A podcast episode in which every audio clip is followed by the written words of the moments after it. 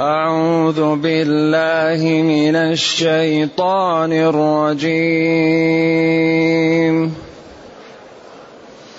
بسم الله الرحمن الرحيم.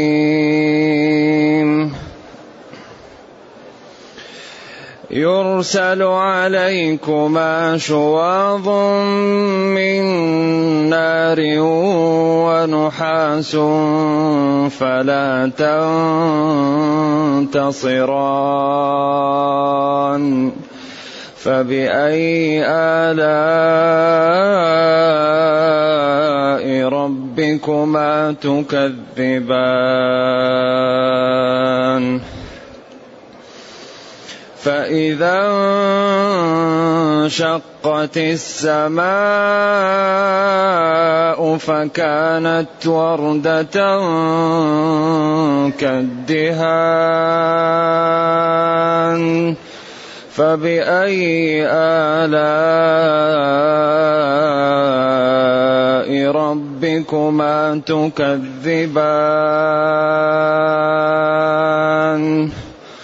فيومئذ لا يسأل عن ذنبه إنس ولا جان. فيومئذ لا يسأل عن ذنبه إنس ولا جان فبأي آلاء ربكما تكذبان؟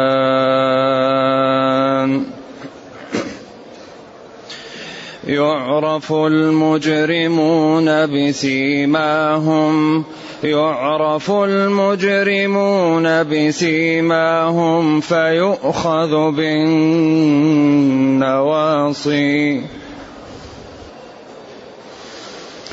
فيؤخذ بالنواصي والأقدام. فبأي آلاء ربكما تكذبان؟ هذه جهنم هذه جهنم هذه جهنم. التي يكذب بها المجرمون. يطوفون بينها يطوفون بينها وبين حميم آن. فبأي آلاء ربكما تكذبان؟ ولمن خاف مقام ربه جنتان؟ فبأي آلاء ربكما تكذبان؟ ذواتا أفنان. ذواتا أفنان. فبأي آلاء ربكما تكذبان؟ فيهما عينان تجريان فبأي آلاء ربكما تكذبان؟ فيهما من كل فاكهة زوجان فبأي آلاء ربكما فبأي آلاء ربكما تكذبان.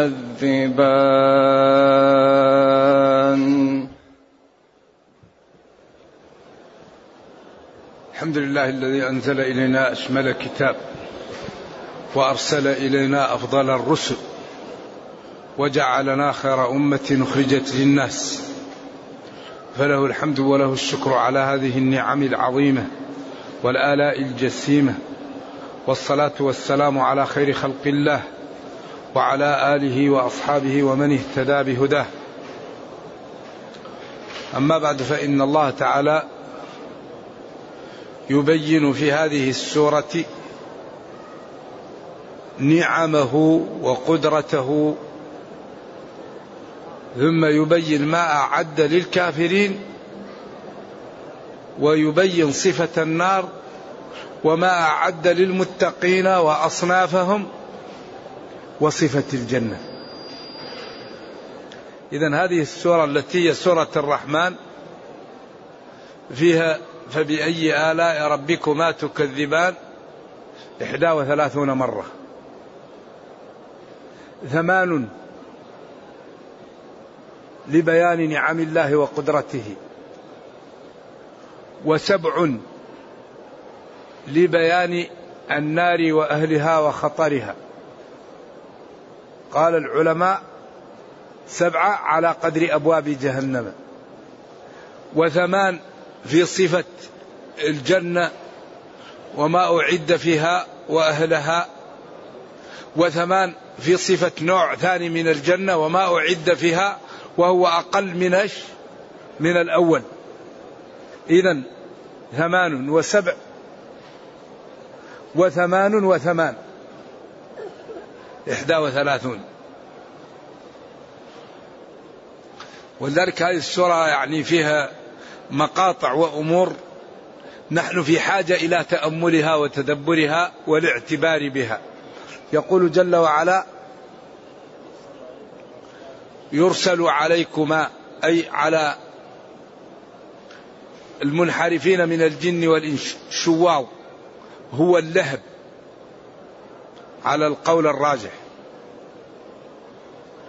من نار أي من للبيان بيان الجنس أن هذا الشواظ من النار يعني لهب كائن من النار.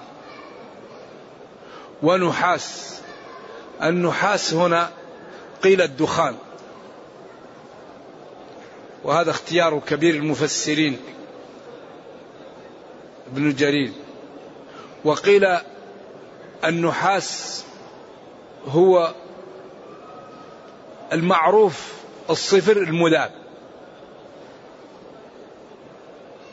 والأول أقوى لأنه يدل على السياق والنحاس تقال للدخان. معروف أيوة. يرسل عليكما شواظ من لهب ومن دخان. فلا تنتصران أي فلا تجدان من يمنع عنكما ما يريد الله أن يوصل لكما من العقوبة. فلا تنتصران لا ناصر لكم. لأن الذي أراده الله كان ونفذه. إذا يرسل عليكما أيتها الشريحة المنحرفة من الجن والإنس.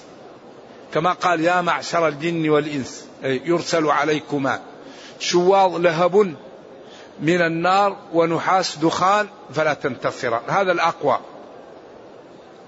وقيل الشواظ الدخان. والنحاس هو الصفر المذاب وهذا ضعيف. أو مرجوح. فبأي نعم ربكما أيها الإنس والجن تكذبان بعدما دلكم على الخير ودلكم على الخطورة لتبادروا بالتوبة والبعد عنها. أكبر نعمة أنهم يبين لهم أن هذه الطريقة خطر. هذه نعمة. كون الإنسان يبين لك الخطر نعمة. كون الإنسان يبين لك النفع نعمة. فهذا الرب كل هذه نعم.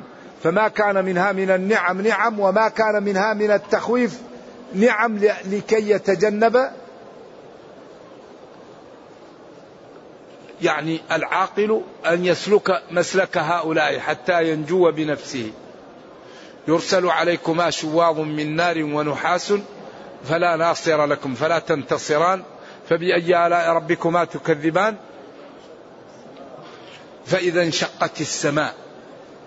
إذا ظرف لما يستقبل من الزمان. انشقت انفلقت. فكانت السماء وردة كالوردة. قيل الوردة المقصود بها هنا الفرس الذي يشبه الورد.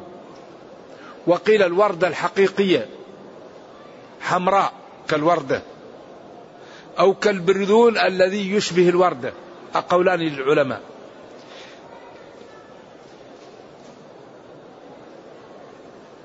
كالدهان. الدهان جمع دهن والدهن يكون له لمعان. وأحيانا يكون أحمر وأحيانا يكون أصفر. فتكون السماء لشدة الهول والفزع تتلون. أحيانا تكون حمراء وأحيانا تكون تلمع لشدة الخوف وتتشقق. هذا لشدة الخوف من الله. لأن هذا اليوم وهو يوم القيام يوم أمره عجيب. ولذلك قال إن زلزلة الساعة شيء عجيب يوم ترونها يقع ما يقع. تذهل كل مرضعة عما أرضعت وتضع كل ذات حمل حملها وترى الناس سكارى وما هم بسكارى ولكن لشدة الهول. اذا هذه السماء لهذا اليوم تخاف وتتفجر وتحمر وتصفر وتتغير. فكانت وردة كالدهان أيوة جمع دهن آه، أو الدهان الجلد الأحمر على قول ثاني. والإخبار بهذا اليوم وكون أن السماء يقع لها منه هذا الموقع وهذا الخوف حري بالعاقل. أن يكون ممن يحاسب لهذا اليوم. واتقوا يوما. واتقوا يوما. لا تجزي نفس عن نفس شيئا. اتقوا ربكم. إن زلزلة الساعة. يوم يفر المرء من أخيه وأمه وأبيه. يوما يجعل الولدان شيبا. يوما لا تجزي نفس عن نفس شيئا. ولذلك يخوف الرب خلقه من يوم القيامة ليستعدوا له وليعملوا لأجله ولا يهملوا أن يحصلوا من الحسنات ما به يكون نجاتهم يوم القيامة. لأن القيامة ما فيها إلا الحساب واليوم ما فيه إلا العمل ما في ما في حساب اليوم.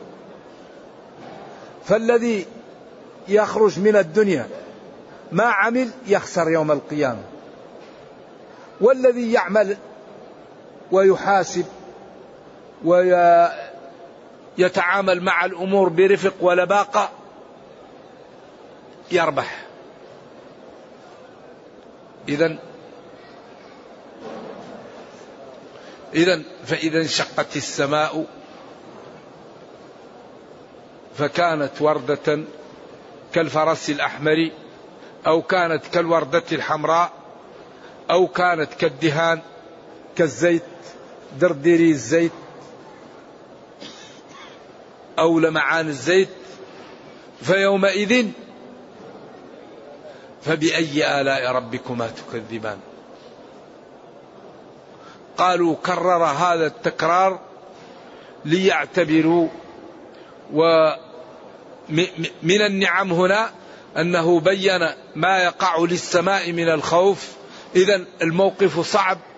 فيا عبد الله أنجو بنفسك واعتبر وافتح بابا جديدا للخير ولا تستمر على الغفلة وعلى العصيان. فإن هذا اليوم تخاف منه السماء وتتغير وتتفجر. فكيف ببني آدم الضعيف؟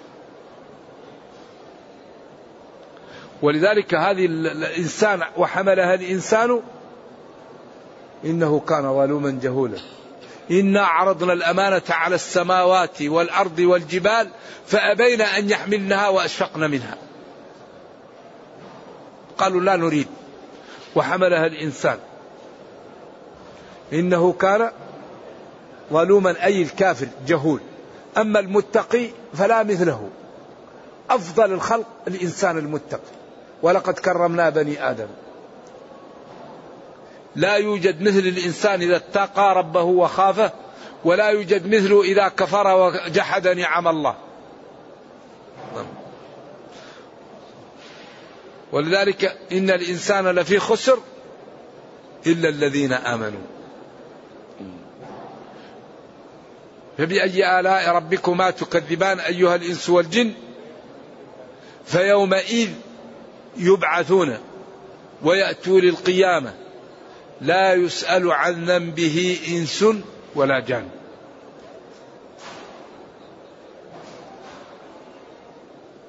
قالوا لأن كل واحد في وجهه ومعه صحيفته فيعرف من وجهه حاله. كما قال تعالى يوم تبيض وجوه وتسود وجوه. ولا يرهق وجوههم قتر ولا ذلة. وجوههم كالبدر. محجلون من آثار الوضوء. وهؤلاء عليها غبرة. ترهقها قترة. زرق العيون. سود الوجوه. كالحون. فما يحتاج أصلا يسأل أحد عن ذنبه. ولا يسأل عن عمله فكل واحد مرسوم على وجهه وفي حاله عمله. فيومئذ لا يسأل عن ذنبه إنس ولا جان لمعرفتهم. وقيل لا يسأل عن ذنبه إنس ولا جان لسؤال إفادة وإنما سؤال تقريع وتبكيت لأن الله يعلم ذلك. وقيل مواقف وقت لا يسأل ووقت يسأل كما قال تعالى فوربك لنسألنهم أجمعين. عما كانوا يعملون فيوم القيامة مواقف ففي وقت لا يسأل أحد وفي وقت آخر يسألون ويحاسبون. نعم إذا ثلاثة أقوال للعلماء وهو خلاف تنوع ليس خلاف تضاد. فيومئذ لا يسأل عن ذنبه إنس ولا جان. فبأي آلاء نعم؟ ربكما أيها الإنس والجن تكذبان. يعرف المجرمون بسيماهم. يعرف يعني يميزون ويعلمون بسيماهم بأماراتهم وبعلاماتهم الفارقة عن غيرهم. فيؤخذ هؤلاء المجرمون تأخذهم الملائكة بالنواصي والأقدام وفي ذلك قولان قيل جماعة يؤخذ بنواصيهم ويسحبون إلى جهنم وجماعة يؤخذ بأقدامهم ويسحبون إلى جهنم وقيل كل واحد يؤخذ بناصيته وبقدمه ويطبق كهذا يلوى ويرمى في جهنم عياذا بالله. وعلى كل فإنهم ذاهبون إلى النار مهانون. نرجو الله السلام والعافية.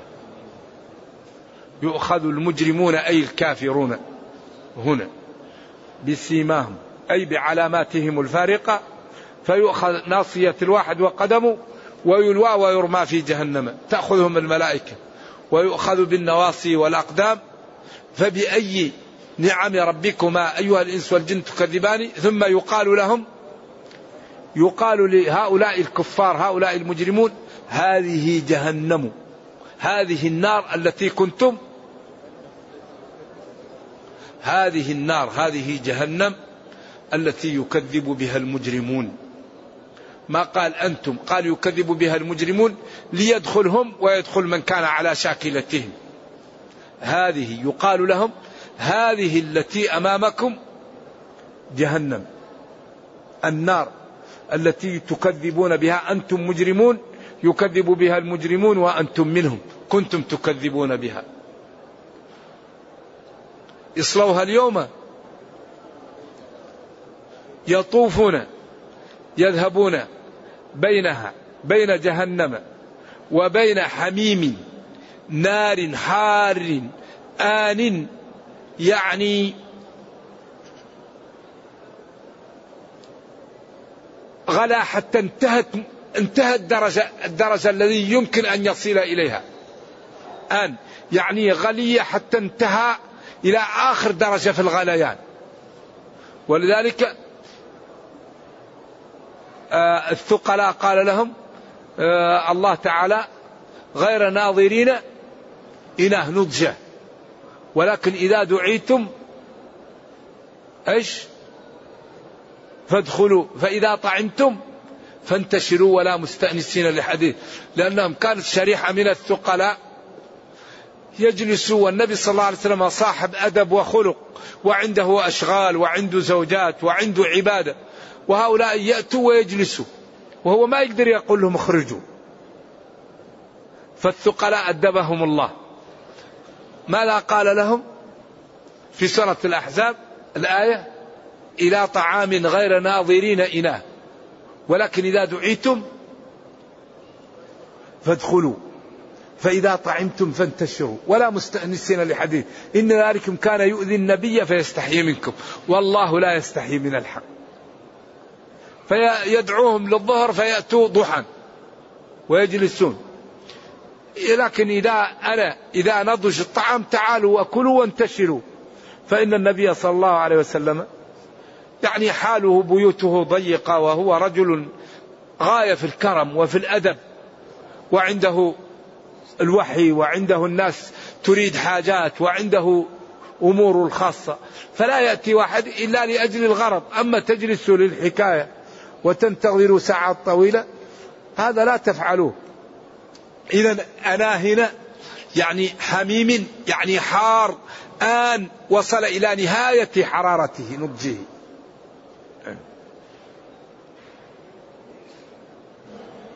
فبأي نعم ربكما أيها الإنس والجن تكذبان؟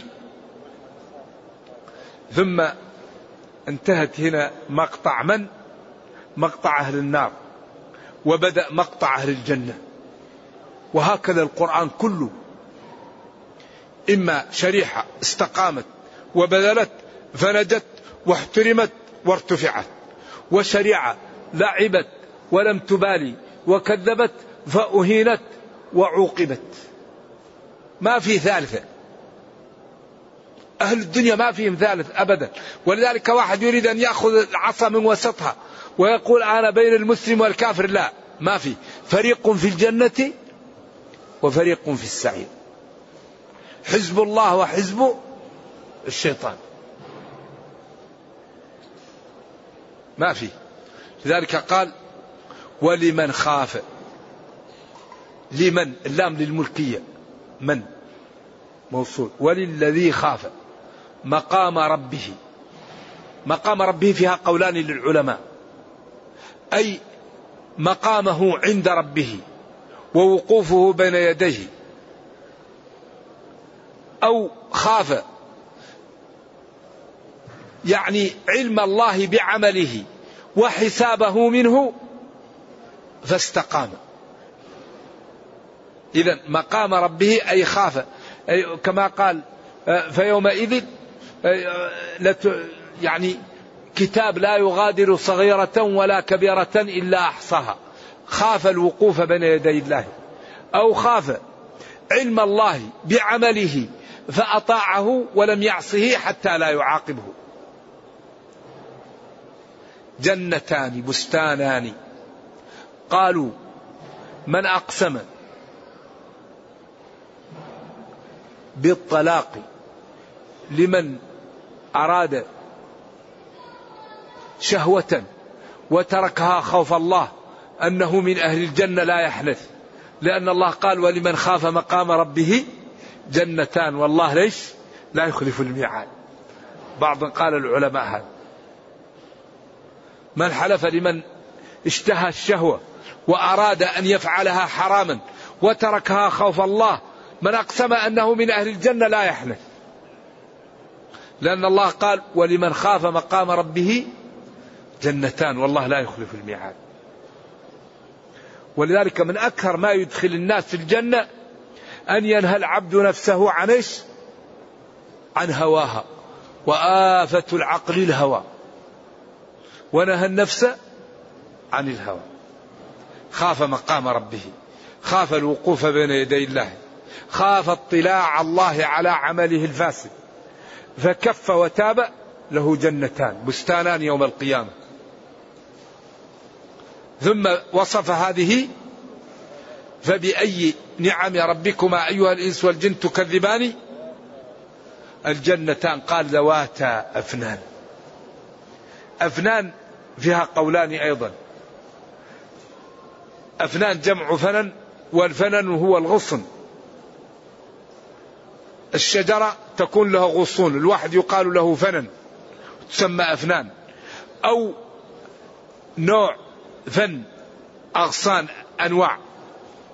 ولمن خاف ذواتا أفنان اللي هي الجنة فيها أغصان وفيها أشجار وفيها أشياء عجيبة أو فيها ألوان من الجمال والحسن.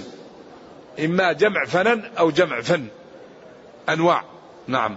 ذواتا أفنان فبأي آلاء ربكما تكذبان؟ فيهما أي في الجنتان في الجنتين عينان تجريان. ولذلك هؤلاء منزلتهم أكبر وأعلى من منزلة من بعدهم. اللي بعدهم قال فيها عينان نضختان هنا قال تجريان.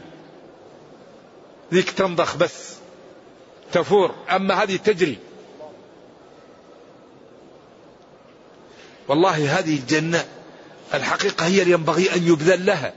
ينبغي أن يصرف فيها الوقت يصرف فيها المال يصرف فيها الجهد يصرف فيها التعب. لأنها جميلة وغير مقطوعة وصاحبها ينجو من النار. فالفوز العظيم أن يدخل الرب العبد الجنة ويزحزحه عن النار. هذا هو الفوز. ولذلك قال فمن زحزح عن النار وأدخل الجنة فقد فاز. وما الحياة الدنيا إلا متاع الغرور. المال خطر. الأولاد خطر. الأصدقاء خطر. الشيطان خطر. هذا هم اللي يجروا الإنسان عن الخير. أولاده زوجة المال الشهوة. ذلك الذي يريد الجنة لا بد أن يكابد الطاعات. الذي يريد الجنة لا بد أن يجاهد. والذين جاهدوا فينا لنهدينهم سبلنا. والذين جاهدوا جاهدوا النظر ولم ينظروا إلى الحرام. جاهدوا السمع ولم يسمعوا الحرام. جاهدوا اللسان ولم ينطقوا بالحرام. جاهدوا الفكر ولم يفكروا في الحرام. هؤلاء هم الذين تكون لهم المنازل العليا. إذا فيهما عينان تجريان. تجريان. فبأي نعم ربكما أيها الإنس والجن تكذبان؟ فيهما أي في الجنتين من كل فاكهة من كل نوع من الفاكهة زوجان نوعان. أحمر أصفر أبيض أخضر حلو مز. كل فاكهة أنواع أصناف. فبأي نعم ربكما أيها الإنس والجن تكذبان. الحقيقة أننا لا عذر لنا بعد هذا البيان. فينبغي لكل واحد منا أن يكون يعني عنده همة وعنده صبر على الخير لأن هذه الحياة يحكمها قانون ماذا؟ المعاوضة. الذي يريد الجنة يبذل. الله قال أوفوا بعهدي أوفي بعهدكم. وقال إن الله اشترى وقال فاستبشروا ببيعكم. الذي يريد الجنة يبذل من ماله ووقته وجاهه وراحته. ينال الجنة.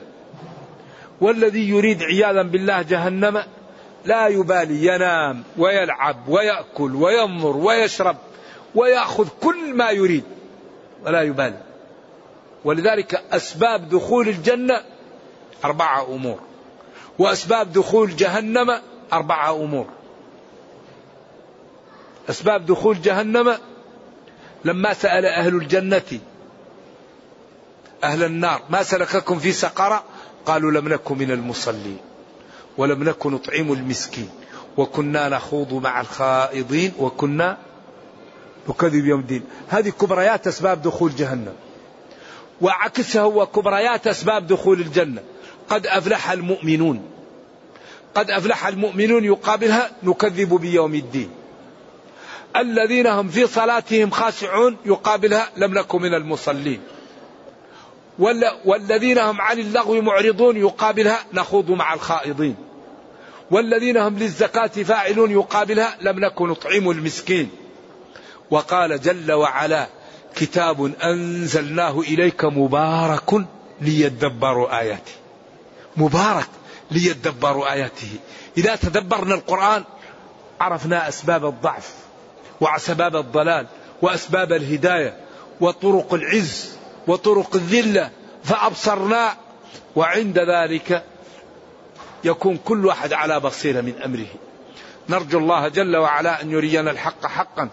ويرزقنا اتباعه وأن يرينا الباطل باطلا ويرزقنا اجتنابه وأن لا يجعل الأمر ملتبسا علينا فنضل. اللهم ربنا أتنا في الدنيا حسنة وفي الآخرة حسنة وقنا عذاب النار. اللهم اختم بالسعادة آجالنا واقرم بالعافية غدونا وآصالنا واجعل إلى جنتك مصيرنا ومآلنا. سبحان ربك رب العزة عما يصفون سلام على المرسلين والحمد لله رب العالمين وصلى الله وسلم وبارك على نبينا محمد وعلى آله وصحبه والسلام عليكم ورحمة الله وبركاته.